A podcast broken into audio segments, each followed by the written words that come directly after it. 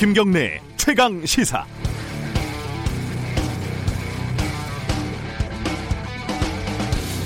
저는 말이죠. 사실 국가기관에 대한 신뢰도가 꽤 높은 사람입니다. 어렸을 때 경찰 아저씨를 존경했고 판사 할아버지를 우러러 봤습니다. 기자라는 어울리지 않는 직업으로 살다 보니까 나쁜 면을 주로 보게 되고 그래서 조금 삐뚤어졌을 뿐 태생은 원래 그렇다는 겁니다. 그래서 이번에 아동 성착취물 유통범 손정우에 대한 미국 송환을 불허한 판사도 처음에는 그 나름의 판단 이유가 분명히 있을 거라고 생각을 했습니다. 특히 손정우를 미국에 보내면 대한민국의 수사에 지장이 생길 수도 있기 때문에 한국에 남기는 것이 이익이다. 이런 결정문 구조를 보면서 판사님의 애국심마저 느꼈습니다. 그런데 반전은 대한민국 수사기관은 더 이상 관련 수사를 진행하지 않는다는 사실이었습니다. 강영수 고등법원 수석 부장 판사님은 도대체 무엇을 근거로 존재하지도 않는 추가 수사를 걱정을 했을까요? 전형적인 책상물림 판결이라고 볼 수밖에 없습니다. 문제의 Welcome to Video 회원이 4천명인데 신원이 확인된 게 3, 400명 그러니까 3천명 넘게 남았네 이게 끝입니다. 아무도 그걸 수사할 계획이 없는데 말이죠. 더구나 손정우가 한국에 남으면 그 수사에 협력할 거라고 생각했다는 것은 순진하다 못해 다른 속셈이 있었던 거 아닌가 하는 의심마저 들게 합니다. 이 판사님이 서울법대 4학년에 고시를 패스하고 법원 행정처를 거친 초초초 엘리트 판사라는 기사를 보고는 책상 몰림 판결이라는 심증이 더 확고해졌습니다. 정의 실현보다는 국민들을 납득시킬 수 있는 판결보다는 본인이 앉아있는 책상 경계를 벗어나지 못하는 엘리트 아재들의 비현실적이고 완고한 논리. 기자가 기레기라고 불리고 검사는 떡검이라고 불리듯이 이런 판결이 계속되다 보면 판사도 곧 기가 막힌 별명을 얻게 될 것 같습니다. 7월 9일 목요일 김경래 최강시사 시작합니다.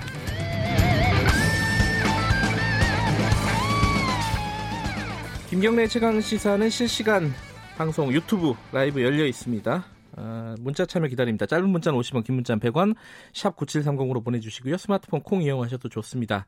오늘 일부 뉴스 unboxing 끝나고 나서는요. 더불어민주당 이낙연 의원 당권 도전 공식 선언한 이낙연 의원 스튜디오에 직접 초대해서 어, 당권 주자로서의 여러, 여러 가지 구상 그리고 현안들이 많지 않습니까? 검찰도 그렇고 부동산도 그렇고 현안에 대한 입장도 차분히 다 들어보도록 하겠습니다. 2부 최고의 정치에서는 어, 여야 어, 민주당 홍익표 의원, 통합당 윤영석 의원과 함께 현안에 대한 토론 이어집니다.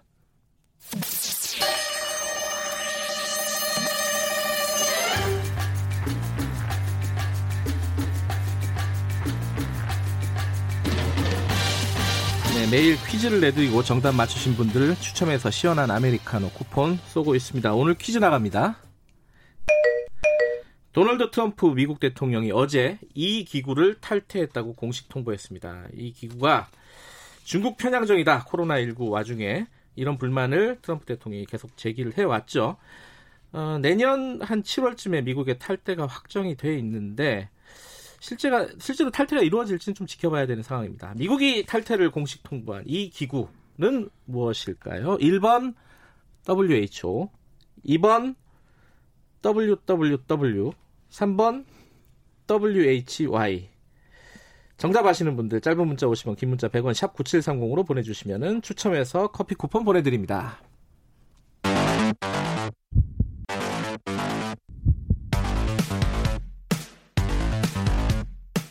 오늘 아침 가장 뜨거운 뉴스 뉴스 unboxing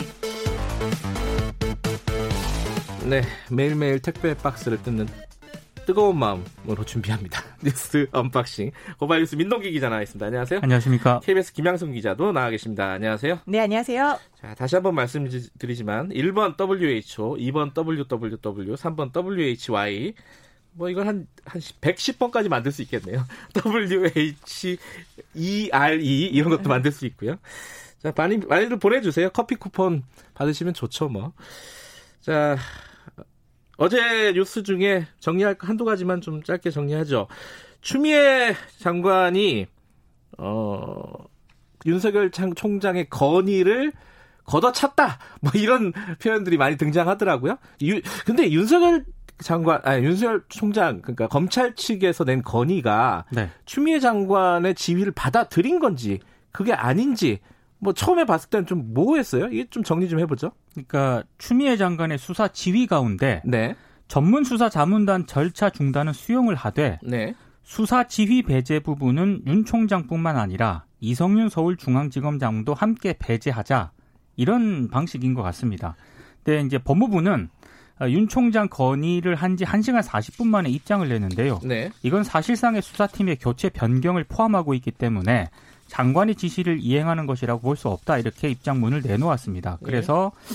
오늘 윤 총장이 다시 입장을 내놓을지 아니면 오늘 휴가에서 복귀하는 추미애 장관이 윤 총장에게 또 어떤 지시를 내릴지 이게 지금 주목이 되고 있습니다. 어, 일단 그러면 오늘 또 내게 되는 건가요? 건의 사항을 어떻게 되는 거예요? 이러면 일단 이게 절충안이다 아니면은 네. 뭐 일부 언론에서는 묘수다라고까지 포함을 했는데요. 네. 일단 대검이 낸 건의안이 서울 고검장이 포함돼서 서울중앙지검 수사팀을 포함해서 독립적인 수사본부를 구성하겠다라고 했거든요. 음. 근데 이제 추미애 장관이 냈던 건 대검 찰청, 찰청 등 이 상급자의 지휘 감독을 받지 아니하고라는 대목이 있는데 이 상급자의 지휘 감독에 서울중앙지검 수사팀 이외에 어떤 고검장, 즉 김영대 고검장이 지금 거론되고 네. 있잖아요.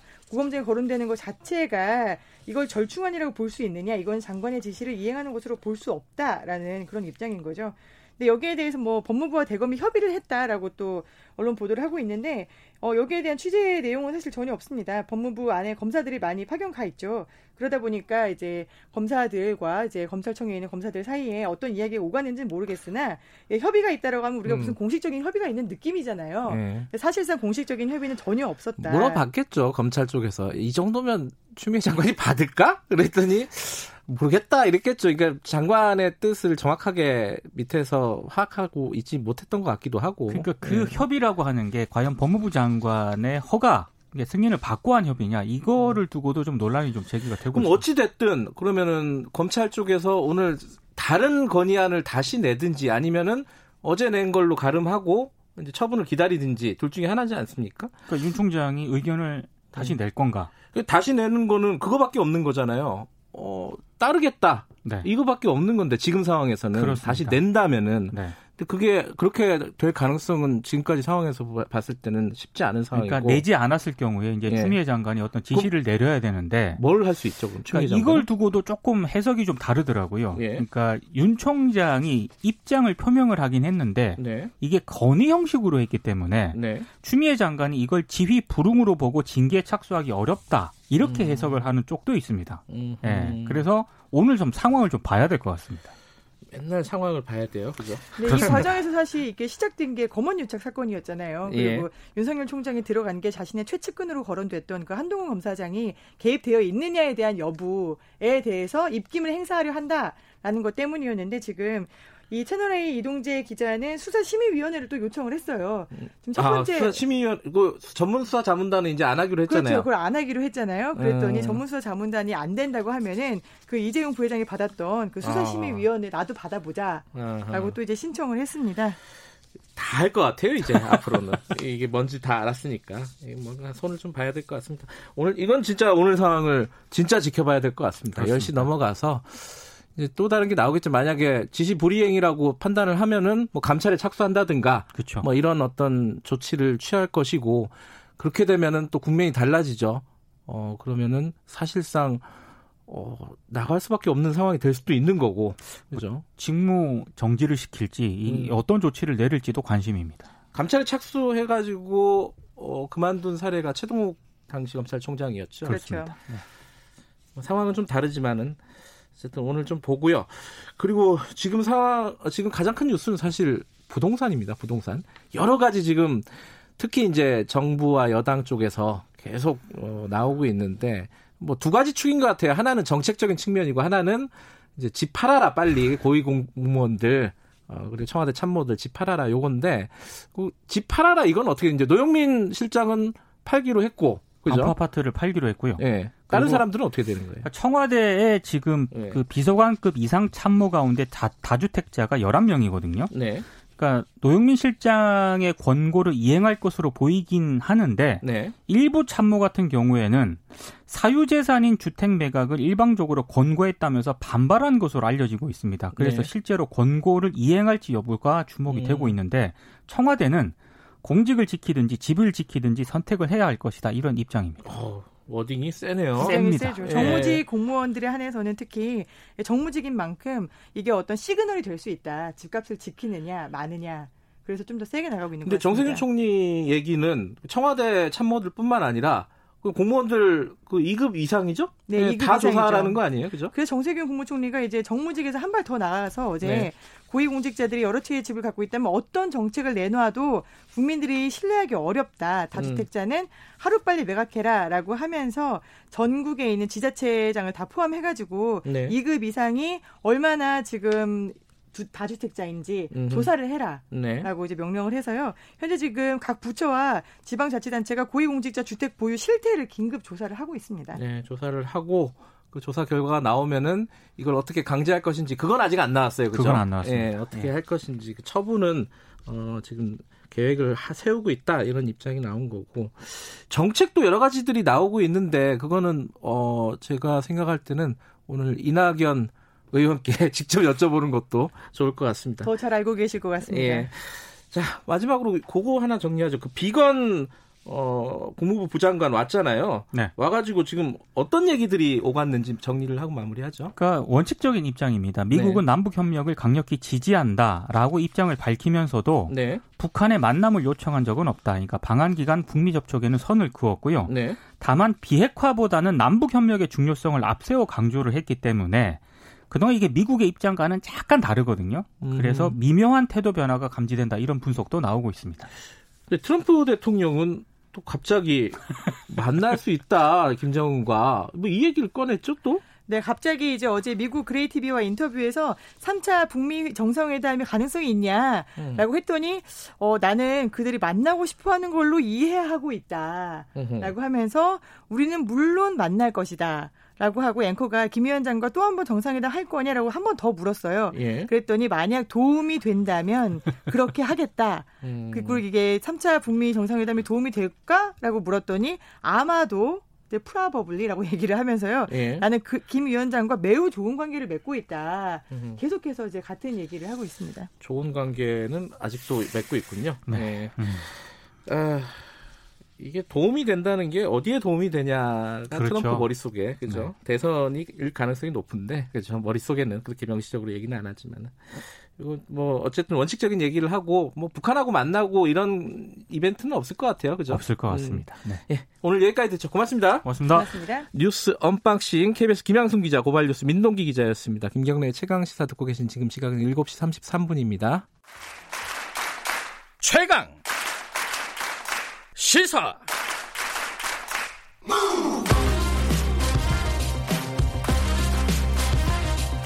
지금 여러분께서는 김경래 기자의 최강 시사를 듣고 계십니다. 네, 김경래 최강 시사 듣고 계십니다. 어, 다음 달에 더불어민주당 전당대회 있고요. 엊그제 이낙연 의원께서 어, 의원이 대, 아, 대권이 아니죠. 당권 공식 출마 선언을 했습니다. 뭐 이제 김부겸 의원하고 어, 전 의원하고 이제 양자 대결이 될 것 같은데 이제 궁금한 현안들도 있고 그리고 정치에 대한 비전들도 아마 굉장히 궁금해 하실 겁니다. 이 청취자 여러분들이. 왜냐면은 뭐, 뭐 잠룡이라고 하기도 뭐하고요. 그냥 뭐 대선 주자라고 볼 수도 있, 있는 거 아니겠습니까? 여러 가지를 좀 여쭤보도록 하겠습니다. 스튜디오에 모셨습니다. 더불어민주당 이낙연 의원님 나와 계십니다. 안녕하세요. 네, 안녕하세요. 이 엊그제 이제 출, 출마 선언을 하신 거잖아요. 당권 예, 도전 네. 선언을 네. 하시고 나서 인터뷰가 계속 있습니다. 예, 그죠? 네. 아무리 기자 출신이라도 이거 피곤하시죠, 이거? 네, 어제 일곱 군데 했는데요. 나중에는 좀 지치더구만. 지치죠. 예. 똑같은 질문을 계속 예. 반복해서 대답을 해야 되잖아요. 예, 어떤 질문이 제일 많았습니까? 어, 부동산. 부동산 역시 예. 오늘도 뭐 여쭤볼 건데 예. 조금 그 어제도 나온 얘기가 있으니까 조금 진전된 말씀을 해주셨으면 좋겠는데 될지 모르겠네요. 예. 예. 그리고 또 하나가 그 개인에 대한 질문들도 좀 있었죠. 예를 들어 뭐 예예 약간 어, 이낙연 지금 후보라고 부르는 게 맞나요? 후보자? 뭐, 뭐, 아무렇, 네. 아무렇게나 부르세요. 이낙연 후보자께서 현안에 대해서 입장이 좀 명확하지 않다. 네. 거꾸로 얘기하면 신중하다 이런 표현인데 그 질문 굉장히 많이 받으셨죠.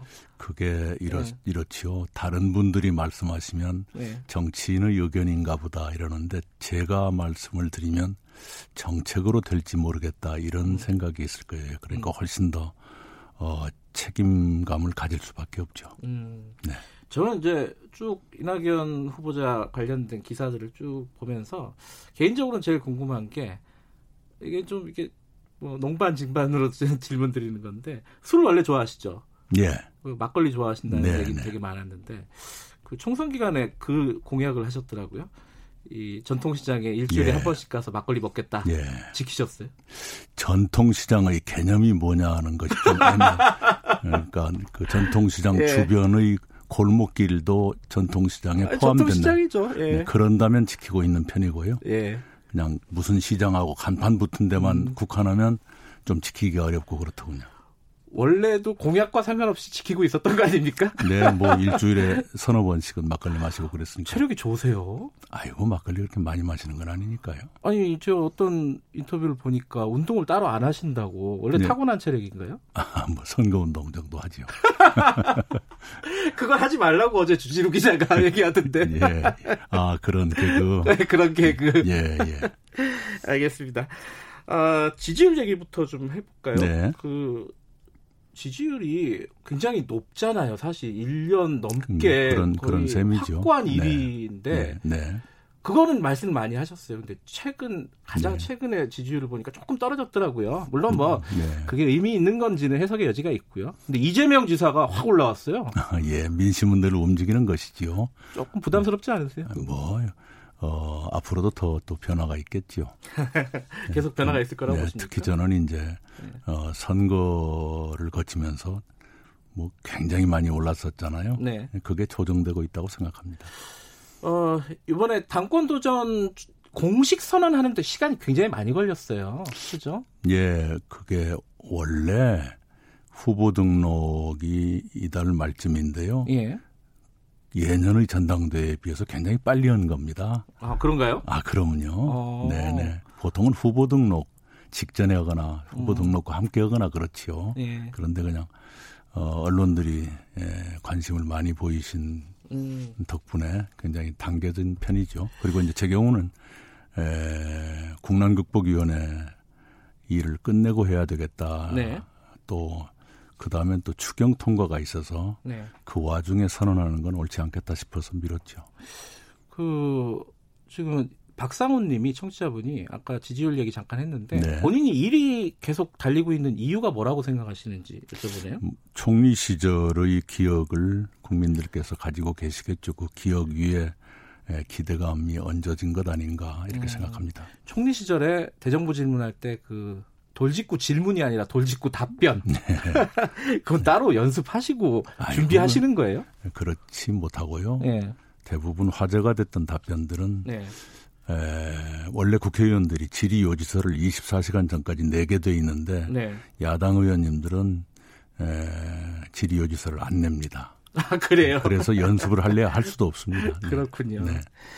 자, 이제 당대표가 되시면 이제 당대표에 대한 어떤 뭐랄까 공약은 아니고 이제 비전 같은 걸 하나 여쭤보고 넘어가야 네, 될것 같은데 네. 지금 가장 어려운 게 사실은 야당과의 관계예요. 예.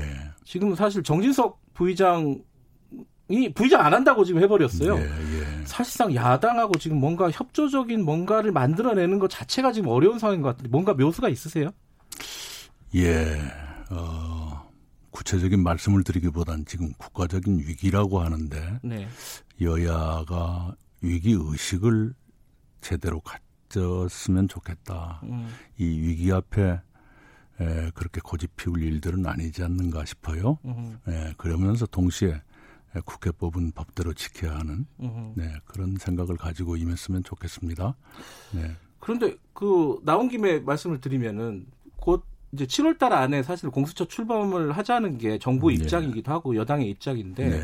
추천위원회도 구성을 안 해준다면은 야당이 이게 방법이 없지 않아요? 그것을 용납하면 안 되죠. 어, 법이 성립이 됐지 않습니까? 그러면 네. 그 법을 지켜야 하지요. 나는 그 법에 반대했기 때문에 네. 그 법을 안 지키겠다라고 하면 국회가 어떻게 지탱을 할까요? 그러면은 이해찬 지금 대표 얘기대로 법까지 개정을 해서라도 공수처는 아니 그 이전에 예, 그 이전에 작, 년에 합법적으로 통과된 공수처법을 그대로 따라야지요. 그때 된다. 나는 반대했기 때문에 못 네. 지키겠다 이렇게 한다면 국회 본회의에서 표결할 때마다 반대했거나 기권하신 분들은 모두 법을 안 지킨다면 그때는 어떻게 되지요? 음, 그것은 옳지 않다고 생각합니다. 어찌됐건 찬성했건 반대했건 국회에서 합법적으로 통과된 법은 네. 승복하고 준수하는 것이 법치주의의 근본이다. 이렇게 생각합니다. 알겠습니다. 그것도 한 말씀 해주시죠. 만약 지금 야당 야당 입장은 전혀 협조할 생각이 없다라고 명시적으로 얘기하고 있어요. 이건 조호영 원내대표도 마찬가지고 그럴 경우에 법까지 개정하겠다 이 방침을 계속 가져가시는 건지. 예, 우선 어. 최악의 경우를 가정한 얘기는 미리 하는 것이 아니고요. 그렇군요. 예, 예. 원, 예. 원칙에 입각해서 볼 적에 네. 국회를 통과한 법은 지키는 것이 원칙이고 옳다. 네. 네, 이 말씀을 강조하고 싶습니다. 알겠습니다. 그 민주당 당내 얘기도 하나 하면요. 예. 지금 민주당에 필요한 게 보통 이게 뭐 김종인 위원장께 선출 어, 위촉될 때도 그런 얘기들이 있었는데 이게 관리형이냐 네. 당 대표가 네. 아니면 혁신형이냐 네. 이낙연 후보자께서는 본인을 어떤 걸로 규정을 하고 계십니까? 음 글쎄요. 어 제가 어떤 사람이냐 이전에 네. 지금 관리형이냐 혁신형이냐의 구분은 평시의 구분일 겁니다. 음. 지금은 어, 우리가 일찍이 경험해보지 못한 위기인데요. 네. 위기의 리더십은 따로 있어야 한다고 생각해요. 음. 무슨 얘기냐 하면 위기 대처 는 안정적으로 통합적으로 해야죠. 네. 안정적 통합적으로. 그러면서도 동시에 미래를 준비해가는 그런 리더십이 필요하다고 생각합니다. 그 위기는 언젠가는 끝날 것인데 네. 위기만을 생각하지 말고 위기 너머의 미래까지 미리 준비해가면서 네. 그러나 닥친 위기는 안정적 그리고 음. 국민의 마음을 얻어가면서 대처해가는 음, 그런 종합적인 능력이 필요하다고 생각합니다. 위기 극복의 리더십. 네, 위기 리더십. 그렇다면은요. 근데 사실 이제 그렇다 보면 일사불란하고 이런 네. 당의 움직임이 필요하지 않습니까? 그러다 보면은 당내 민주주의나 이런 부분에 대해서 좀 소홀해질 수도 있고 독주한다. 야당, 여당이 음, 예. 야당은 그렇게 주장하고 있지 않습니까? 심지어 이제 독재다, 음. 독재로 가는 고속도로다, 뭐 이런 표현도 예. 있었고요. 이 예. 지적에 대해서는 어떻게 생각하세요? 예, 예, 토론은 활발하게 해야지요. 네. 그러나 토론의 결과가 나오면 따라야 되는 것이고요. 음. 특히 지금 위기의 시대에는 에, 완급 어떤 것이 더 급하고 어떤 네. 것은 천천히 해도 되느냐 아, 이것을 에, 공유할 필요가 있죠. 네. 지금은 국회를 빨리 정상화하고 네. 늦어도 정기 국회까지는 시급한 경제 입법, 사회 입법 음. 그리고 개혁 입법 이걸 처리하는데 역량을 모으는 게 시급하다고 생각합니다. 네, 청취자분이 동굴 목소리 멋있으시다고. 네. 네. 어릴 때부터 좀 그러셨나요, 목소리가? 예, 제 어린 시절의 별명 가운데 하나가 생영감이었어요. 나이는 어린 게 저 영감 소리가 난다 그래요. 목소리가? 네. 아. 자, 어쨌든 이 목소리가 어, 이 트레이드 마크입니다. 그죠? 예. 자, 그 목소리로 어, 현안에 대한 얘기도 예. 좀 들어보도록 하겠습니다. 그러시죠. 네. 부동산 얘기인데 부동산 얘기는 예. 뭐 오늘 예, 지금까지 인터뷰 어제 그제 예. 쭉 하시면서 가장 중요하게 다뤄졌던 대목이에요. 예. 그거부터 좀 들어보죠. 이제 어, 제 인터뷰를 들어보니까 부동산 정책에 대해서 이낙연 총리 어, 그 후보자께서 약간 뭐랄까 정책 전환이 필요하다는 뉘앙스로 말씀하셨어요. 공급을 조금 염두에 둬야 된다. 그린벨트를 해제할 수도 있다. 재건축 완화를 할 수도 있다. 규제 완화를 할 수도 있다. 라는 식으로 언론들이 좀 쓰고 있는데 그게 이제 사람들이 굉장히 궁금한 대목일 겁니다. 뭔가 정책적인 기조의 변화가 있는 것이냐? 그린벨트와 재건축 완화 문제는 가장 신중해야 될 문제입니다. 그래서 네.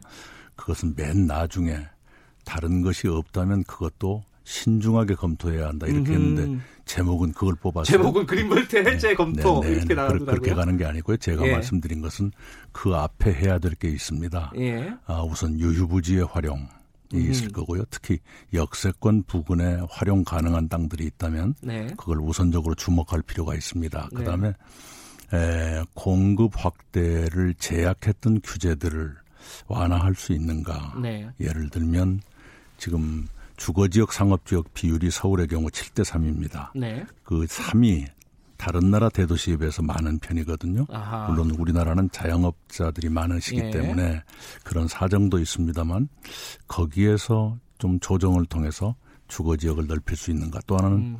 예, 근린 생활 지역이나 준주거 지역의 일부를 완화해서 주거 지역화할 수 있는가. 음흠. 이런 것 을 먼저 생각해 봐야 될 겁니다. 음흠. 그러면서도 동시에 그렇게 됐을 때 에, 또 투기를 유발할 우려는 없는가? 음. 서울 과밀화 또 서울과 지방의 격차 확대 네. 이런 부작용의 우려는 없는가? 굉장히 정교한 접근이 필요하죠. 에, 이제까지는 비교적 과세 광화를 통한 수요 억제의 비중이 두어졌는데 네. 지난주든가요 대통령께서 공급 확대를 언급하셨어요. 네. 어, 정부에서도 에, 그쪽에 시선을 약간은 돌리고 있다는 뜻이겠죠. 음. 네. 지금 현 정부의 네. 부동산 정책에 대해서는 뭐 이낙연 후보님도 사실은 자유롭지 못합니다. 아, 그럼요. 네. 총리 시절이죠. 아, 그럼요. 네. 평가가 좀 박한 것 같아요. 다들 시민단체나 예. 어, 심지어 어, 총론적으로 볼 때 실패한 거 아니냐. 어, 예. 뭐 땜질식, 뭐 두더 두더지 잡기식 그리고 핀셋 규제를 한다고 했는데 결국 풍선 효과만 불러온 거 아니냐. 예. 총론적으로 어떻게 평가하십니까? 네, 결과적으로 네. 성공하지 못했지요. 물론 이유는 있습니다. 어, 네. 어, 저금리 또 세계적으로 어, 코로나를 거치면서 자금이 풀렸고 우리나라의 네. 경우 부동산 말고 다른 쪽에 부동산만큼의 기대, 수익 기대가 있는 분야가 눈에 안 띄었다는 음. 그런 단점이 있죠. 네. 에, 그런 점에서는 정책에 한계가 있었을 텐데 그 정책을 땜질식이라고 보는 게 옳죠. 음. 왜냐하면 에, 최소화하려고 처음에는 시작했어요. 아, 이 음. 정책 규제 이런 것들을. 네네. 예. 그래서 핀셋이란 게 거기만 때리자라는 음. 뜻, 거기만 묶자 이런 뜻인데 그것이 효, 효과에 한계가 있었죠. 음. 네. 그러다 보니까 점점 키우게 됐는데요. 네. 어, 너무 그 에, 꽁꽁 얼게 만들지 않으면서 효과를 볼 수 없을까 음흠. 그런 고민에서 출발을 했다고 네. 이해를 해주시면 좋겠고요. 그럼에도 불구하고 또 어, 과잉 유동성, 음. 현금이 너무 많이 풀리고 그것이 뭉쳐다니면서 부동산 시장만 돌아다닌다 하는 네. 문제가 있어요. 그래서 이 돈이 부동산 시장 말고 산업적으로 흘러 들어갈 수 있게끔 유도하는 방안을 음. 연구를 제대로 해야 될 거예요. 음. 그 간단치 않을 겁니다. 네. 부동산 이상의 수익이 기대되어야 그쪽으로 쏠릴 그렇죠. 테니까요. 예. 어, 그런데 할 수만 있다면 그 돈이 한국판 뉴딜에 들어가서 네. 뉴딜도 성공시키고 또 부동산 시장도 안정시키고 이렇게 된다면 얼마나 좋을까 그런 목표를 가지고 한번 정부가 검토를 해봤으면 좋겠습니다. 그러니까 부동산 문제에 대해서 국민께 송구하다는 말씀도 하셨고 그러니까 총론적으로 결과적으로 볼 때는 어, 실패한 정책이다라고 인정하시는 거네요. 그렇죠? 아, 잘못이 있었죠. 예. 그 점은 인정을 해야죠. 어, 김현미, 김현미 장관 경질해야 된다 야당이 얘기하는데 여기에 대해서는 책임자 쇄신이 필요하다는 언론적인 입장 얘기하셨어요. 이게 야당의 얘기처럼 경질이 필요한 시점이다라고 해석을 해도 될까요? 음, 그것은 어 인사는 대통령의 일이니까요. 네, 함부로, 그렇죠. 함부로 말하는 것은 직전 총리로서 적절하지 않다고 생각합니다만 네. 정부도 여러 가지 생각을 하고 있을 것입니다. 네. 지금 어뭐 노영민 실장의 뭐 반포 집 관련해 가지고는 예. 아쉽다 이런 표현을 하셨잖아요. 예, 예. 근데 이제 정세균 총리 같은 경우에 2급 공무원 이상 전수조사 하고 있어요. 예. 이거 좀 과한 거 아니냐. 그 야당 입장 야당에서는 뭐 반헌법적이다 이런 식으로 예. 집을 팔게 강제하는 거는 예. 어떻게 생각하십니까 이 부분은? 예, 고위 공직에 있는 한 네. 어, 국민의 눈높이에 맞추려는 끊임없는 노력을 해야 합니다. 네. 에, 개인마다의 사정이 있겠죠. 네. 예, 그러나 그걸 너무 생각지 마시고 네. 예, 일가구 이상의 주택을 가진 분들은 처분하는 것이 옳다고 생각합니다. 네. 부동산 백지 신탁 네. 이거는 얘기 나오잖아요. 뭐 네. 이재명 지사도 얘기를 하고 있고 네. 어떻게 생각하십니까? 백지 신탁이라는 건 공, 고위공직에 재임하는 기간 동안에 그 부동산을 수탁기관에 맡기고 그렇죠. 그리고 자기 마음대로 사고 팔지 못하게 한다는 뜻인데요. 예. 지금 일가구 이상의 주택을 전부 내놔라 하는 거하고 서로 상충할 수가 있죠. 아하. 네. 어허. 그 점에서 지금 벌어지고 있는 이 운동을 희석할 우려도 있다. 네. 예, 그래서 지금 다주택은 처분하자. 네. 이것이 이루어지고 난 다음에 이걸 어떻게 제도화할 것인가 여러 대안이 있을 수 있습니다. 네. 어, 그런데 주식과 부동산을 같이 취급하는 것이 옳을까 싶은 의문이 있습니다. 음, 부동산과 주식은 국민들께 드리는 마음의 영향이 다르거든요. 네. 음, 부동산의 경우는 그러니까 백지신탁 만 있다면 네. 부동산을 많이 가진 분들도 자기 고위공직에 재임, 취임해서 네. 재임하는 기간 동안 사고 팔고만 하지 않으면 된다라는 뜻이거든요. 네. 그것이 국민들께 용납될까? 음. 네. 좀 네. 상충되는 네. 부분이 있다. 네, 지금 벌어지고 있는 네. 이 기운에 물타기라는 부작용 우려가 있을 수 있다는 생각을 합니다. 시간이 거의 다 됐네요. 네. 두 가지 질문만 딱 드릴게요. 예. 아, 안타깝네요. 시간이 네. 부족해서. 하나, 검찰 질문. 어제 어, 추미애 장관, 그러니까 법무부 쪽에서 예. 윤, 석열 총장의 반응에 대해서 지위를 이해한 게 아니다라고 규정을 했어요. 네. 그럼 앞으로 어떻게 해야 된다고 보십니까? 뭐 감찰, 직무정지, 감찰 이런 수순이 예상되는데. 어, 그 이전에 네. 에, 장관의 합법적 수사주의를 네. 검찰이 수용해야죠. 그것이 법입니다. 오늘 10시까지 하라 그랬는데 수용해라. 해야죠. 음. 네. 알겠습니다. 고, 그거는 거기까지만 듣고요. 예. 요 말씀을 하나 여쭤보고 끝내야 될 것 같아요. 네. 정치인으로서의 비전, 꿈 이거는 마지막으로 한마디 듣고 마무리해야 될 것 같아요. 예. 오셨으니까. 네, 예. 네. 국민들께서 어, 과분한 기대를 갖고 계시는데 그것이 저의 숙제입니다. 꿈이라기보다는요. 네. 네. 어, 아니 어떤 정치를 하고 싶다 이런 거 있으실 거 아닙니까? 네네. 우리 국가로서는 네.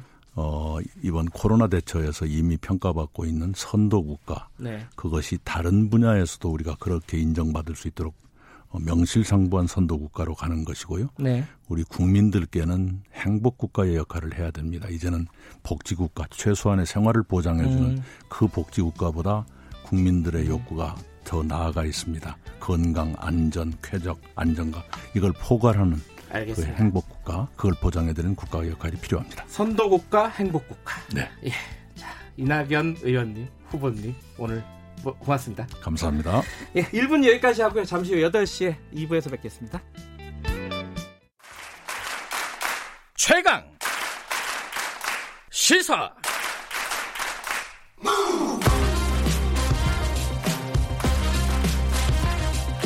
지금 여러분께서는 김경래 기자의 최강 시사를 듣고 계십니다. 네, 김경래 최강 시사 듣고 계십니다. 어, 다음 달에 더불어민주당 전당대회 있고요. 엊그제 이낙연 의원께서 어, 의원이 대, 아 대권이 아니죠. 당권 공식 출마 선언을 했습니다.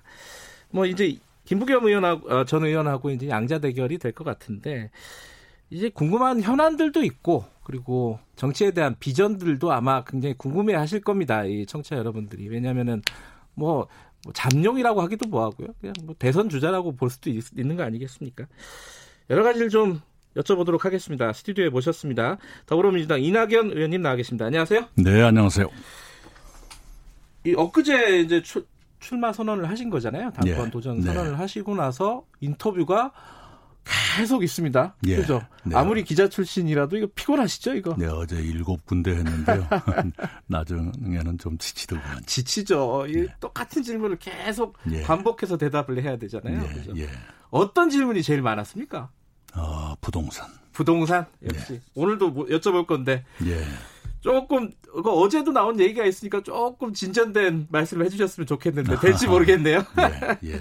그리고 또 하나가 그 개인에 대한 질문들도 좀 있었죠. 예를 들어 뭐 예예 약간 어, 이낙연 지금 후보라고 부르는 게 맞나요? 후보자? 뭐, 뭐, 아무렇, 네. 아무렇게나 부르세요.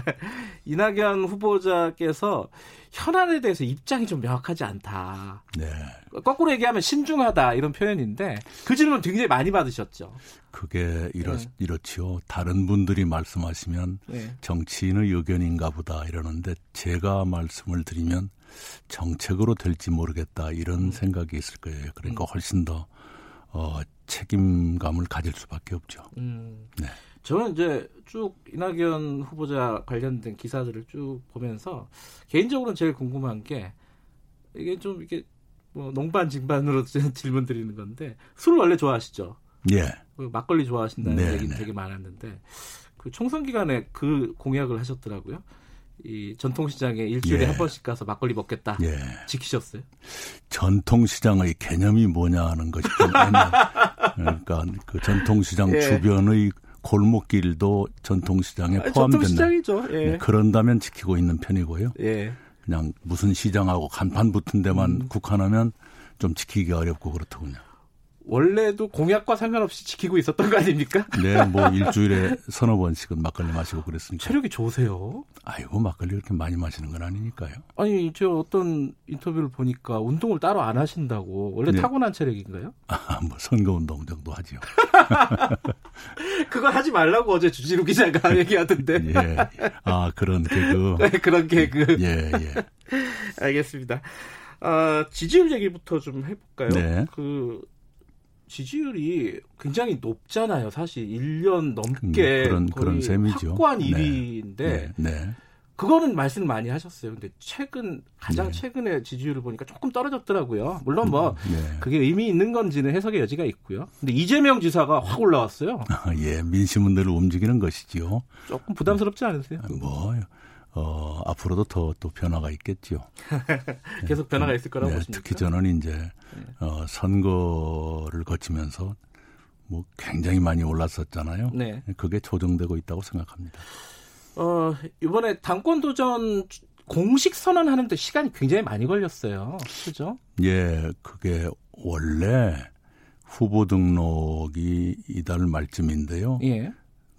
예년의 전당대회에 비해서 굉장히 빨리 한 겁니다. 아, 그런가요? 아, 그럼요. 어. 네네. 보통은 후보 등록 직전에 하거나 후보 음. 등록과 함께 하거나 그렇지요. 예. 그런데 그냥 어, 언론들이 예, 관심을 많이 보이신 음. 덕분에 굉장히 당겨진 편이죠. 그리고 이제 제 경우는 에, 국난극복위원회 일을 끝내고 해야 되겠다. 네. 또 그 다음엔 또 추경 통과가 있어서 네. 그 와중에 선언하는 건 옳지 않겠다 싶어서 미뤘죠.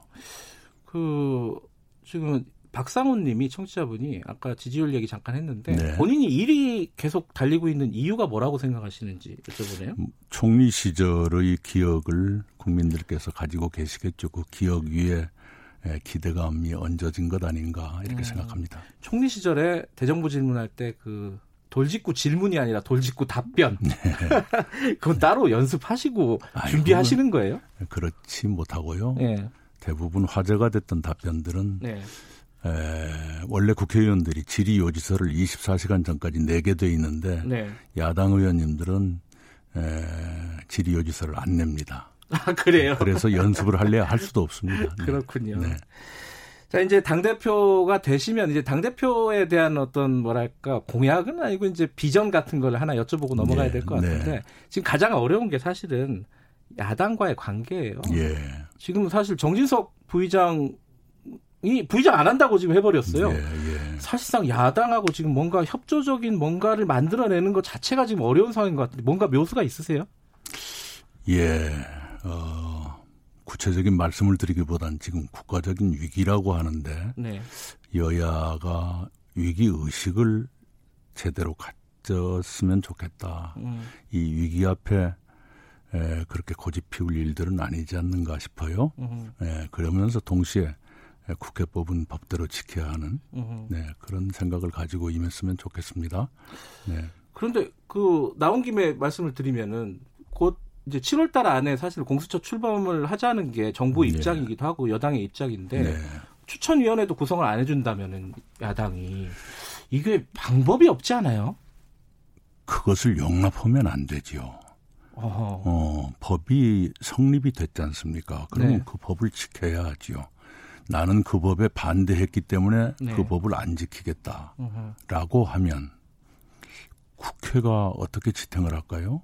그러면은 이해찬 지금 대표 얘기대로 법까지 개정을 해서라도 공수처는 아니 그 이전에 예, 그 이전에 작, 년에 합법적으로 통과된 공수처법을 그대로 따라야지요. 그때 된다. 나는 반대했기 때문에 못 네. 지키겠다 이렇게 한다면 국회 본회의에서 표결할 때마다 반대했거나 기권하신 분들은 모두 법을 안 지킨다면 그때는 어떻게? 음, 그것은 옳지 않다고 생각합니다. 어찌됐건 찬성했건 반대했건 국회에서 합법적으로 통과된 법은 네. 승복하고 준수하는 것이 법치주의의 근본이다. 이렇게 생각합니다. 알겠습니다. 그것도 한 말씀 해주시죠. 만약 지금 야당 야당 입장은 전혀 협조할 생각이 없다라고 명시적으로 얘기하고 있어요. 이건 조호영 원내대표도 마찬가지고 그럴 경우에 법까지 개정하겠다 이 방침을 계속 가져가시는 건지. 예, 우선 어. 최악의 경우를 가정한 얘기는 미리 하는 것이 아니고요. 그렇군요. 예, 예, 예. 원, 원칙에 입각해서 볼 적에 네. 국회를 통과한 법은 지키는 것이 원칙이고 옳다. 네. 네, 이 말씀을 강조하고 싶습니다. 알겠습니다. 그 민주당 당내 얘기도 하나 하면요. 예. 지금 민주당에 필요한 게 보통 이게 뭐 김종인 위원장께 선출 어, 위촉될 때도 그런 얘기들이 있었는데 이게 관리형이냐 네. 당 대표가 네. 아니면 혁신형이냐 네. 이낙연 후보자께서는 본인을 어떤 걸로 규정을 하고 계십니까? 음 글쎄요. 어 제가 어떤 사람이냐 이전에 네. 지금 관리형이냐 혁신형이냐의 구분은 평시의 구분일 겁니다. 음. 지금은 어, 우리가 일찍이 경험해 보지 못한 위기인데요. 네. 위기의 리더십은 따로 있어야 한다고 생각해요. 음. 무슨 얘기냐 하면 위기 대처 는 안정적으로 통합적으로 해야죠. 네. 안정적 통합적으로. 그러면서도 동시에 미래를 준비해 가는 그런 리더십이 필요하다고 생각합니다. 그 위기는 언젠가는 끝날 것인데 네. 위기만을 생각하지 말고 위기 너머의 미래까지 미리 준비해가면서 네. 그러나 닥친 위기는 안정적 그리고 음. 국민의 마음을 얻어가면서 대처해가는 음, 그런 종합적인 능력이 필요하다고 생각합니다. 위기 극복의 리더십. 네, 위기 리더십. 그렇다면은요. 근데 사실 이제 그렇다 보면 일사불란하고 이런 네. 당의 움직임이 필요하지 않습니까? 그러다 보면은 당내 민주주의나 이런 부분에 대해서 좀 소홀해질 수도 있고 독주한다. 야당, 여당이 음, 예. 야당을 그렇게 주장하고 있지 않습니까? 심지어 이제 독재다, 음. 독재로 가는 고속도로다, 뭐 이런 표현도 예. 있었고요. 이 예. 지적에 대해서는 어떻게 생각하세요? 예, 예, 토론은 활발하게 해야지요. 네. 그러나 토론의 결과가 나오면 따라야 되는 것이고요. 음. 특히 지금 위기의 시대에는 에, 완급 어떤 것이 더 급하고 어떤 네. 것은 천천히 해도 되느냐 아, 이것을 에, 공유할 필요가 있죠. 네. 지금은 국회를 빨리 정상화하고 네. 늦어도 정기국회까지는 시급한 경제입법, 사회입법 그리고 음. 개혁입법 이걸 처리하는데 역량을 모으는 게 시급하다고 생각합니다. 네, 청취자분이 동굴 목소리 멋있으시다고. 네. 네. 어릴 때부터 좀 그러셨나요, 목소리가? 예, 제 어린 시절의 별명 가운데 하나가 생영감이었어요. 나이는 어린 게 저 영감 소리가 난다 그래요. 목소리가. 네. 아.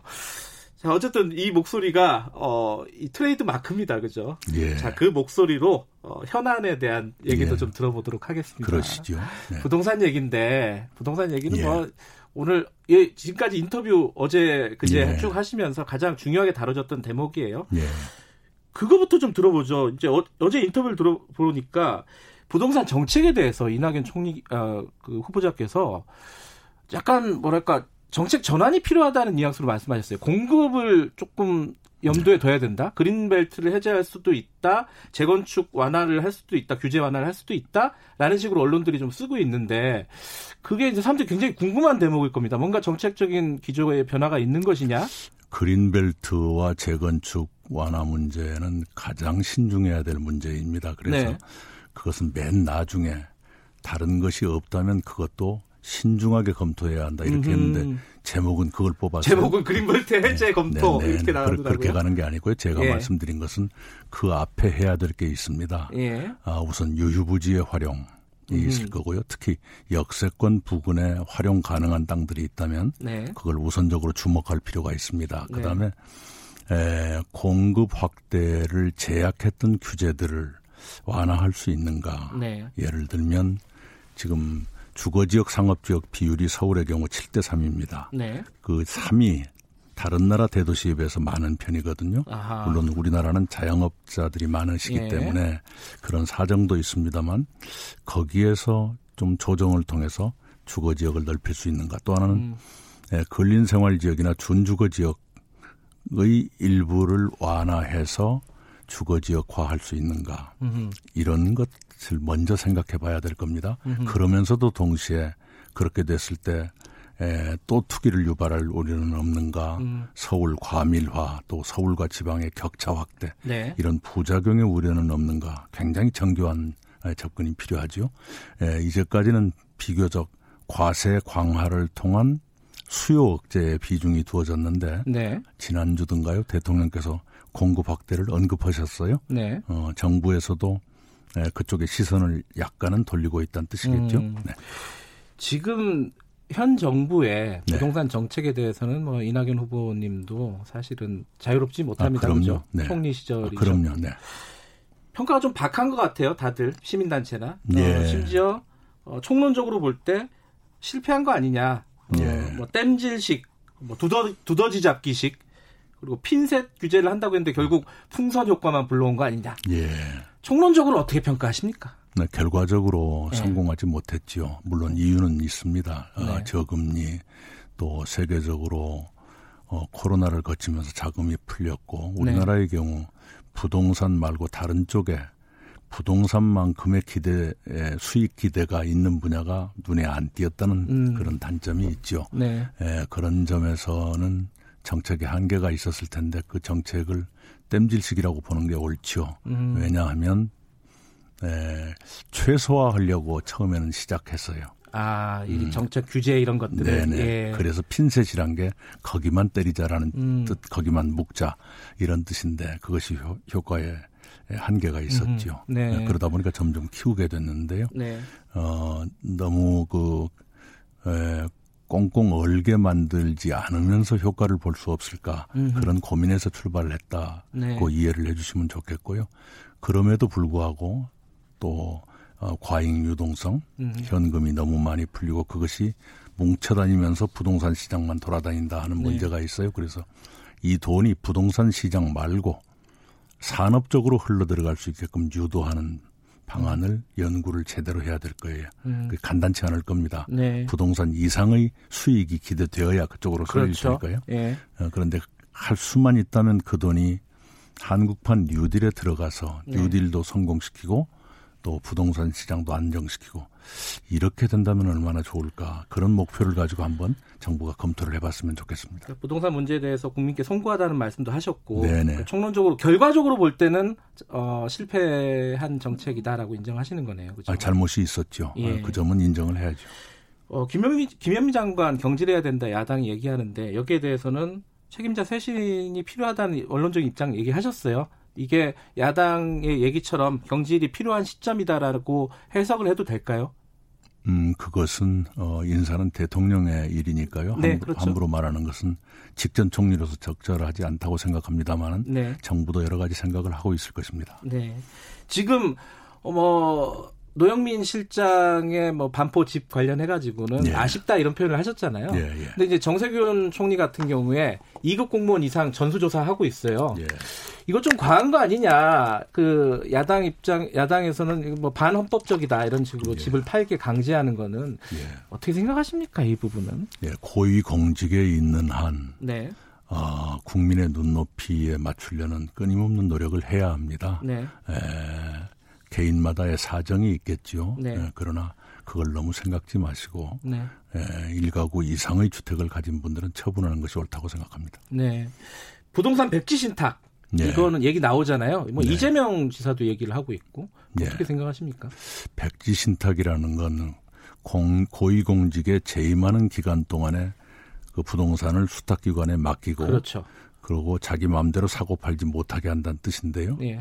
지금 일가구 이상의 주택을 전부 내놔라 하는 거하고 서로 상충할 수가 있죠. 아하. 네. 어허. 그 점에서 지금 벌어지고 있는 이 운동을 희석할 우려도 있다. 네.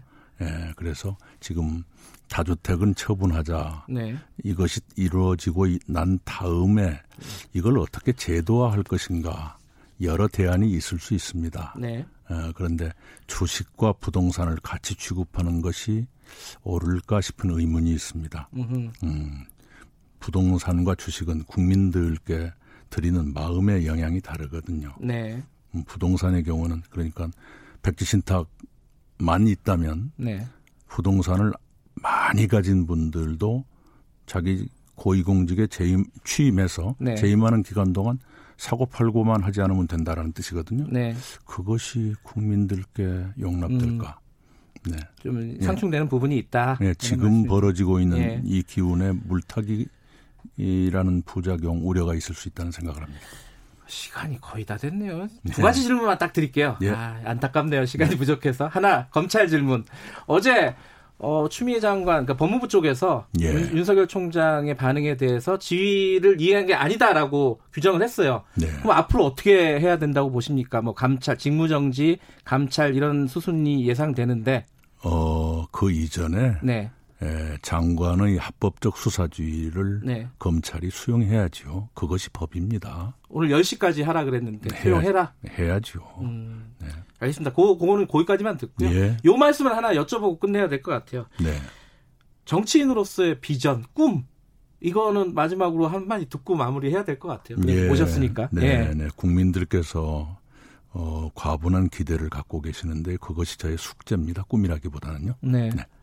어, 아니 어떤 정치를 하고 싶다 이런 거 있으실 거 아닙니까? 네네. 우리 국가로서는 네.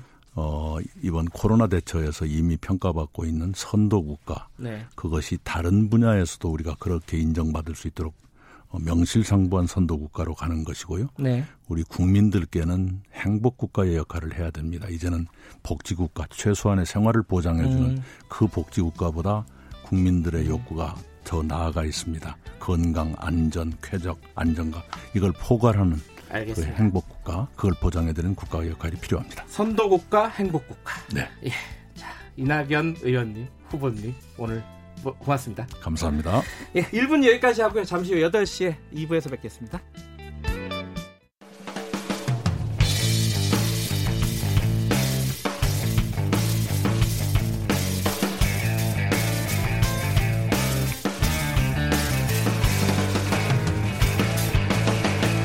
김경래의 최강 시사.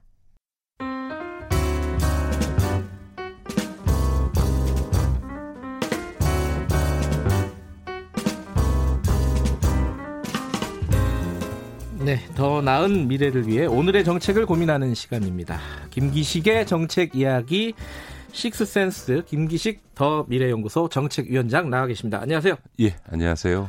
부동산 얘기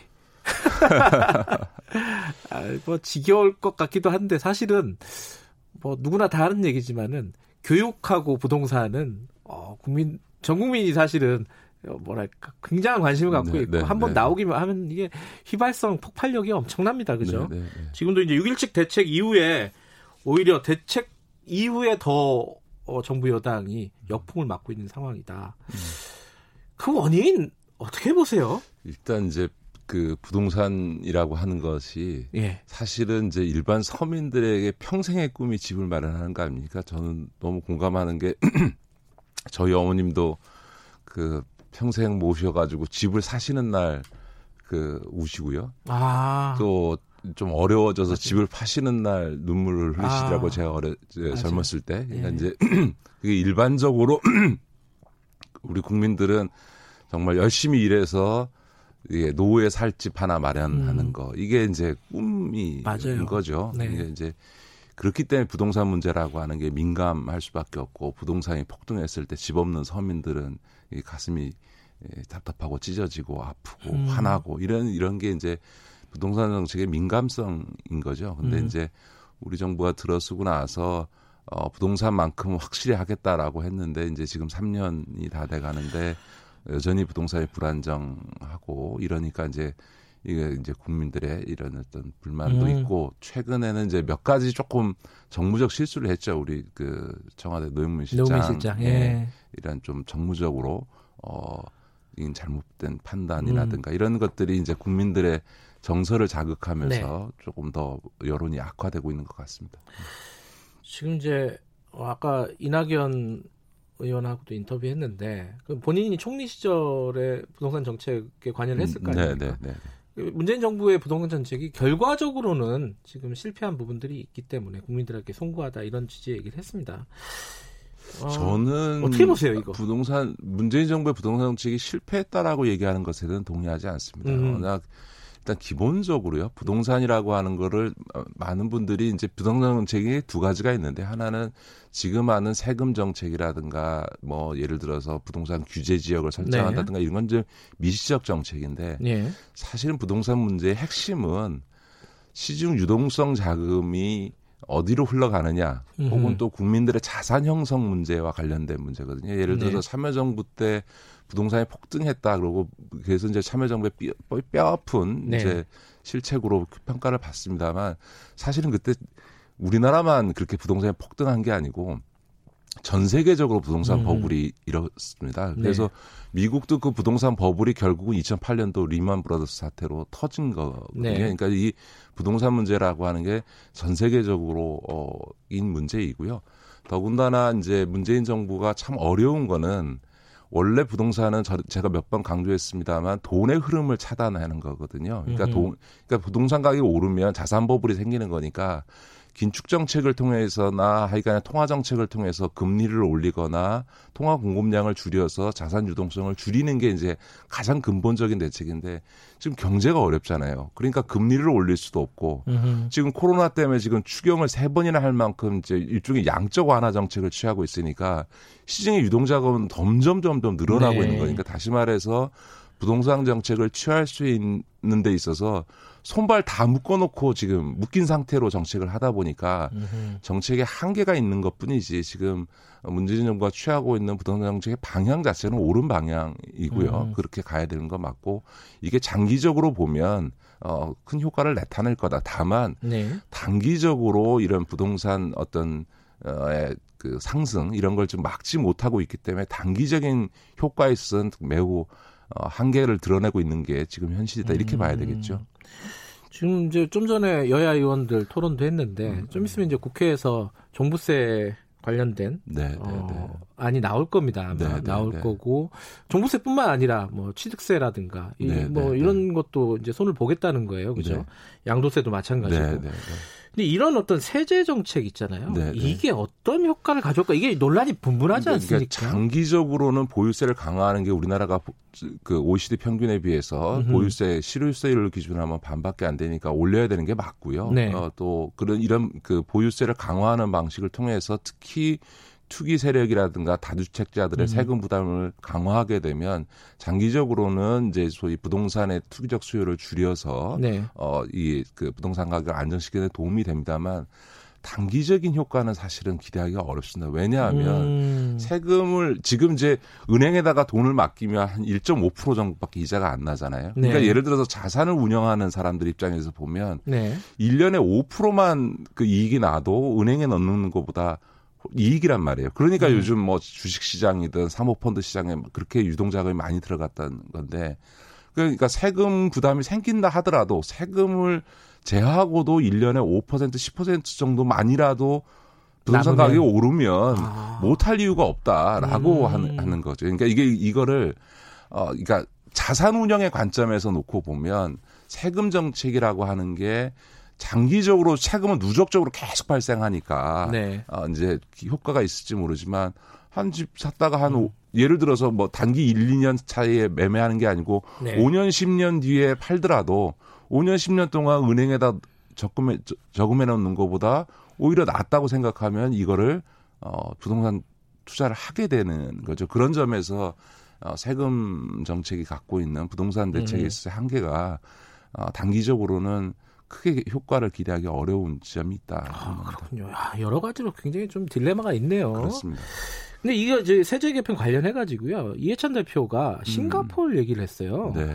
거기서 우리가 좀 어, 얻을 시사점이 좀 있어요? 그 싱가포르는 도시국가라고 하는 이제 네. 그 인구 몇 백만밖에 안 되는 도시국가기도 하고요. 기본적으로 싱가포르는 주택 자체를 국가가 어, 통제해서 임대주택 중심으로 국가가 국민에게 음. 그 주택을 공급하는 거고 아주 예외적으로 민간 시장에 열려 있기 때문에 음. 우리 같이 든 이런 5천만 국가 에서 전 국민이 다 자가 소유가 꿈인 이런 나라에서 싱가포르 모델을 어, 그대로 가져다 쓰기는 저는 어려울 거라고 봅니다. 그렇군요.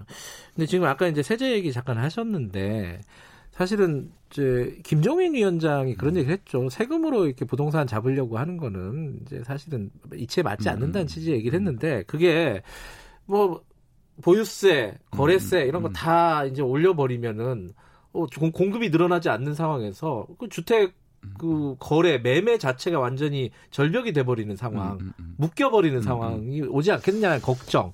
이건 어떻게 보세요? 일단 뭐그 김종인 위원장이 역시 경제 전문가로서 예. 어, 그 세, 세, 세제를 통한 부동산 정책 에을 대처했을 때 네. 가는 한계는 에 대한 지적은 뭐 제가 얘기했던 것과 마찬가지 인식을 음흠. 하고 있을 거고요. 다만 이제 공급 확대 정책이라고 하는 걸 통해서 해야 된다 이런 얘기들이 이제 시장에서나 보수 쪽에서 많이 또 보수 언론에서 많이 지적을 합니다만 역대로 부동산에 있어서 예, 주택 공급을 하지 않은 정부는 없거든요. 문재인 음. 정부도 부동산 그 공급하고 우리 저 김현미 국토부 장관도 오히려 3기 신도시 발표에서 지역구에서 굉장히 곤혹스러운 그 맞아요. 상황에 음. 몰리고 또 했지 않습니까? 그런데 우리나라 건국 이래로 공급 확대 정책으로 부동산을 막은 적은 딱 한 번밖에 없습니다. 나머지 경우는 부동산 공급을 늘리는데도 계속 부동산이 올랐습니다. 네. 그한 번의 경험이 언제냐면 노태우 정부 때 주택 200만 호를 예. 공급했을 때입니다. 그러니까 그게 고양시, 삼본, 평촌, 뭐 저 분당 이런데 그러니까 한꺼번에 한 200만 호를 공급하니까 네. 어, 사람들이 아 당첨될 수 있겠다 청약하면 그러니까 대기 수요로 빠지면서 강남이라든가 이런 아파트를 살려고 하는 걸 좀 늦추게 되는 거죠. 그러니까 어. 이제 부동산 가격이 이렇게 안정화되는 일종의 공급 효과라고 하는 거는 뭐 청약 받아보시면 알다시피 공급하면은 실제 입주하는데 2년, 3년, 그렇죠. 최소한 빨라 2년, 3년, 길면 4년, 5년 뒤니까 굉장히 중기적인 건데도 불구하고 효과를 내는 거는 대기 수요가 발생하기 때문인데 예. 문제는 이건 한 200만 호 정도 공급할 때나 가능한 얘기지 찔끔찔끔 부동산 공급해봐야 그 효과는 별로 없, 없고요. 그런데 지금은 이제 수도권이 지금 문제인데 수도권은 200만 호를 공급할 땅이 없습니다. 그러니까 그런 점에서는 공급 확대 정책이 부동산을 잡, 잡을 수 있다라고 하는 것도 저는 매우 현실적이지 않은 얘기다. 오히려 지금 강남구나 이런데 그린벨트 해제해서라도 공급을 늘리자라고 음. 했을 때 그 공급량이 충분하지 않게 되면 오히려 음. 그 그린벨트 해제를 통한 그 주택 공급이라고 하는 게 오히려 강남을 중심으로 해서 부동산 그 상승 기대 심리를 자극하기 때문에 예. 부동산 상승에는 오히려 부정적 영향을 줄 가능성이 음. 더 많다라고 하는 게 제 생각입니다.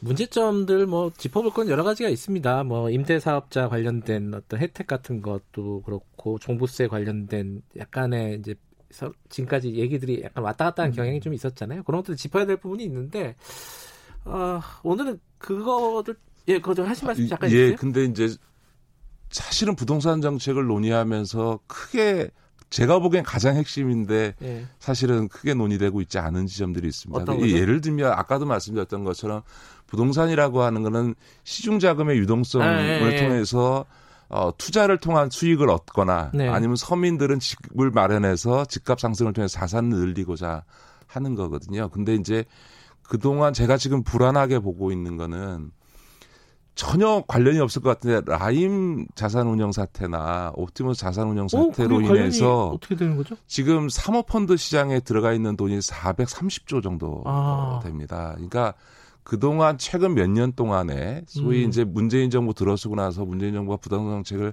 강력하게 할 수 있다라고 하는 점 등 여러 가지가 고려해서 그것만은 아닙니다만 네. 어, 사모펀드 시장에 많은 시중 유동 자금이 들어갔거든요. 네네. 네. 그런데 라임 사태가 터지고 난 뒤에 지금 야 이 사모펀드 시장이 이게 굉장히 위험하구나. 음. 이 사기당할 수도 있겠다. 그러니까 지금 사모펀드 시장에 있는 자금들이 올 초부터 빠져나오고 있습니다. 아하. 이게 수십조가 빠져나오게 될 거고요. 그 다음에 네. 지금 증시가 이제 하락하면서 동학개미 얘기하지 않습니까? 근데 네. 사실은 동학개미들에서 일반 서민들은 적고요. 그렇죠. 그, 그 동학개미 자금 그 뭐 46조니 하는 돈 중에서 대부분은 소위 강남의 고액 자산가들의 돈입니다. 음. 이 근데 어쨌든 이 고액 자산가의 돈이라고 하는 게 지금 부동산이 아니라 증시가 저점이다 보니까 증시라고 하는 자본시장으로 유입돼 와 들어왔던 거거든요. 그런데 네. 최근에 와가지고 어, 증시가 너무 빠른 속도로 회복하다 보니까 이걸 차익 실현을 하고 빠질까 말까 이러고 있는 상황에서 그 일부가 빠지고 예. 있는데 지금 저는 방향은 양도소득세를 물리는 게 주식에 대한 양도소득세를 예. 물리는 게 맞다고는 생각합니다만 타이밍상으로는 이 부동산이 아. 불안한 상 조건에서 양도소득세 부과 방침을 발표를 하니까 네. 증시에 있었던 자금들이 빠져나오게 되는 거죠. 음흠. 이렇게 그 사모펀드나 주식시장에 있었던 유동자금 시중에 네. 강남의 유동자금이 2, 30조만 빠져나와도 이게 부동산 가격을 상승시키는 소위 또다시 부동산 투기 자금으로 어, 흘러가는 게 되는 겁니다. 그러니까 음. 그런 점에서 보면 부동산이라고 하는 거를 무슨 규제 지역 설정하거나 세금 더 물리거나 하는 방법만이 아니고 이런 시중 자금의 유동성을 어떻게 부동산으로 가지 않고 생산적인 곳으로 가게 할 거냐. 특히 경제가 어려우니까 다른 쪽은 어렵더라도 이런 자본시장 쪽으로 이 시중 유동 자금을 묶어두거나 오히려 더 끌어다녀서 음흠. 부동산으로 가는 돈을 자본시장 쪽으로 끌어대는 이런 적극적인 정책을 취하는 게 금리 정책을 쓸 수 없는 현재 조건에서 음. 정부가 고려해야 될 방향인데 이런 점들에 대한 고려가 매우 음. 부족하다. 그래서 부동산 정책에서 웬 말이냐 싶지만 사실은 자본시장을 활성화시켜서 시중 유동자금을 자본시장으로 끌어들이는 대책이야말로 가장 확실한 부동산 대책 중에 하나인 아, 거고요. 그래요? 제가 그래서 지난주에도 잠깐 네. 어, 말씀을 드렸던 건데 지금 사모펀드 문제가 심각하게 제기되고 있지 않습니까? 예. 이런데 지금 금융이나 지금 정부 당국이 이 빨리 대책 발표 마련을 해서 발표하는 걸 늦추고 있는 걸 제가 이해할 수가 없습니다. 빨리 이 사모펀드와 관련된 아하. 소비자 국민들의 불신을 해소할 수 있는 대책을 내놔서 네. 아 사모펀드 시장이 그냥 있어도 되겠구나라고 해서 사모펀드에서 돈이 더 이상 빠져나오지 않도록 해야 되거든요. 그러니까 음. 금융이라고 하는 거는 가장 중요한 게 신뢰입니다. 네. 이런 이제 그 금융 사기 사건이 났을 때 정부가 해야 될 가장 중요한 조치는 뭐냐면요. 어, 부실이 난데 사기칠 만한 데하고 견실한 데 믿을 만한 데를 빨리 갈라주는 겁니다. 아하. 예. 그래서 신용의 위기가 발생하지 않도록 해서 자본시장에서 돈이 빠져나오지 않게 해주는 게 음. 금융정책에 있어서 기본인 거거든요. 근데 예. 이 조치를 지금 금융위가 신속하게 하지 않고 있는 것도 대단히 심각한 문제다. 이런 말씀을 드리고 싶습니다. 아, 이게 뭐 라임 옵티머스 사건에서 이 부동산까지 경제라는 게 사실은 다 연결돼 있는 거기 때문에 그죠. 그렇죠. 그리고 음. 우리 청취자들께서도 부동산 정책은 가장 기본적인 것은 돈의 흐름이다. 음흠. 그 돈을 가지고 돈을 예. 늘리려고 하는 네. 돈을 불리려고 하는 심리가 부동산에 가장 큰 영향을 주는 거다라고 하는 이해를 갖고 좀 정책을 좀 봐주셨으면 하는 생각이 듭니다. 알겠습니다. 오늘 뭐 청취자분들이 약간의 뭐 다른 어떤 시각이 생겼을 것 같습니다. 오늘 말씀 여기까지 드릴게요. 고맙습니다. 네, 고맙습니다. 예, 김기식 더미래연구소 정책위원장이었고요. 지금 시각은 8시 46분입니다.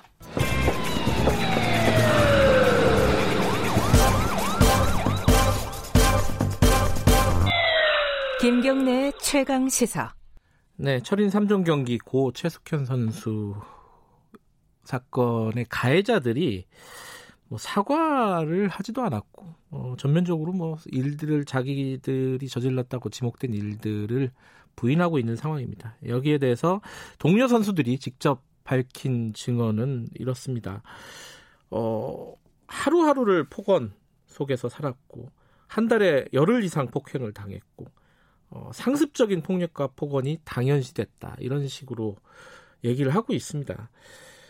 어, 이 학생 아, 학생들 선수들 이 증언을 보면서 아마도 어, 국민들도 마찬가지겠지만은 더 억장이 무너지신 분들이 부모님들일 겁니다. 오늘은 그 이 관련된 기자회견을 했던 고 최숙현 선수의 동료 선수죠. 어, 선수의 어머니를 연결해서 그동안 어떤 일이 있었는지 간략하게나마 좀 들어보는 시간 가져보겠습니다. 어머니 나와 계시죠? 네, 안녕하세요. 네, 저희가 이름은 생략하고 그냥 어머니라고 네. 부르겠습니다. 네. 네, 네. 어, 그 기자회견을 동료 선수들이 했고 그 중에 한 선수가 지금 어머니의 자녀분이라는 거죠, 그죠? 네, 맞습니다. 그 기자회견을 한 다음에 건강이 굉장히 안 좋아졌다면서요, 자녀분이? 아무래도 많이 힘들죠. 음, 어, 어떻게 힘들어해요? 몸이 건강이 진짜 몸 물리적으로 안 좋아진 건가요? 아니면 심리적으로 굉장히 힘든 건가요? 어, 이 사, 이 사건 제, 그러니까 숙현이가 고소를 할 당시에 네. 이제 여러 가지들이 일이 있었어요. 네. 그런 상황에서 이제 아 혹여나 이제 문체부 상임위원회에서 봤을 때 네.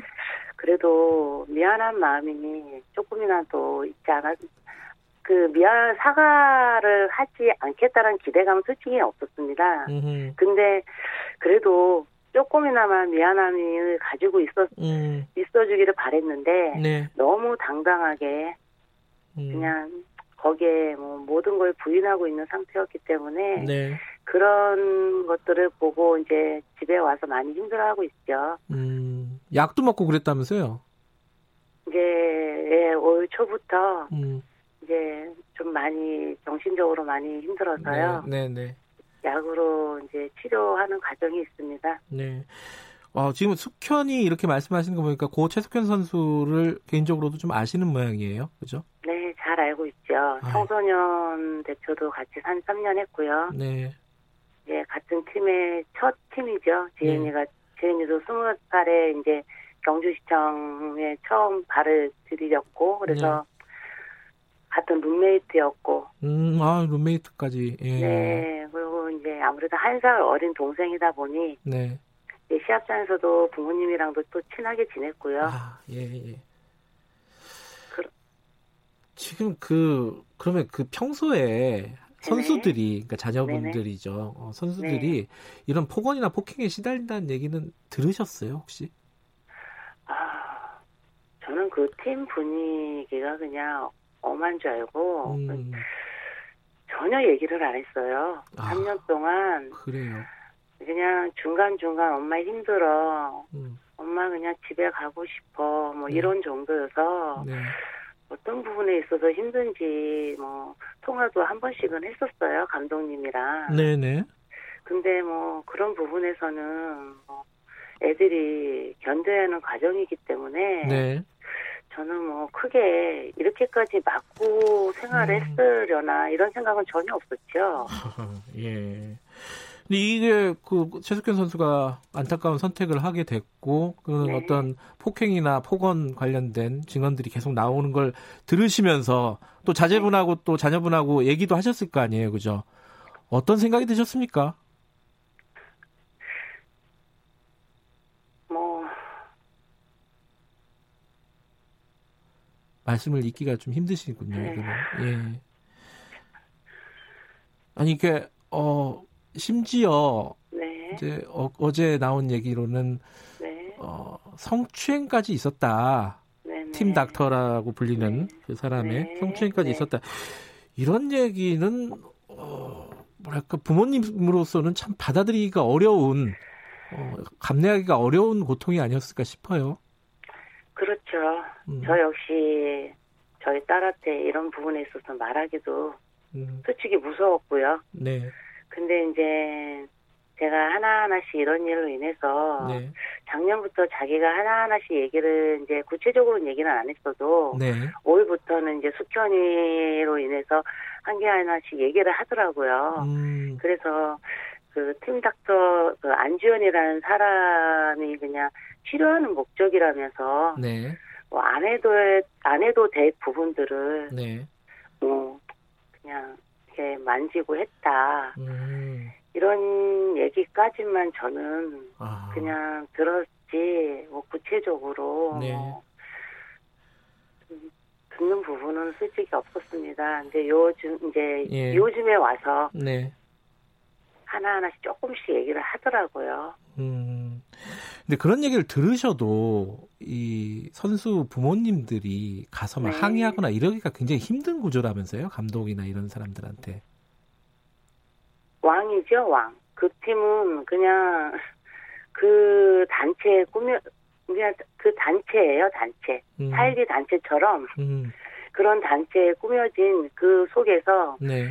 그 애들이던 누구던 그냥 그 안에서 갇혀 살아야 되는 그 단체 생활을 한 거죠. 네. 그러기 때문에 휴가도 없었고요. 음. 1년에 한 번?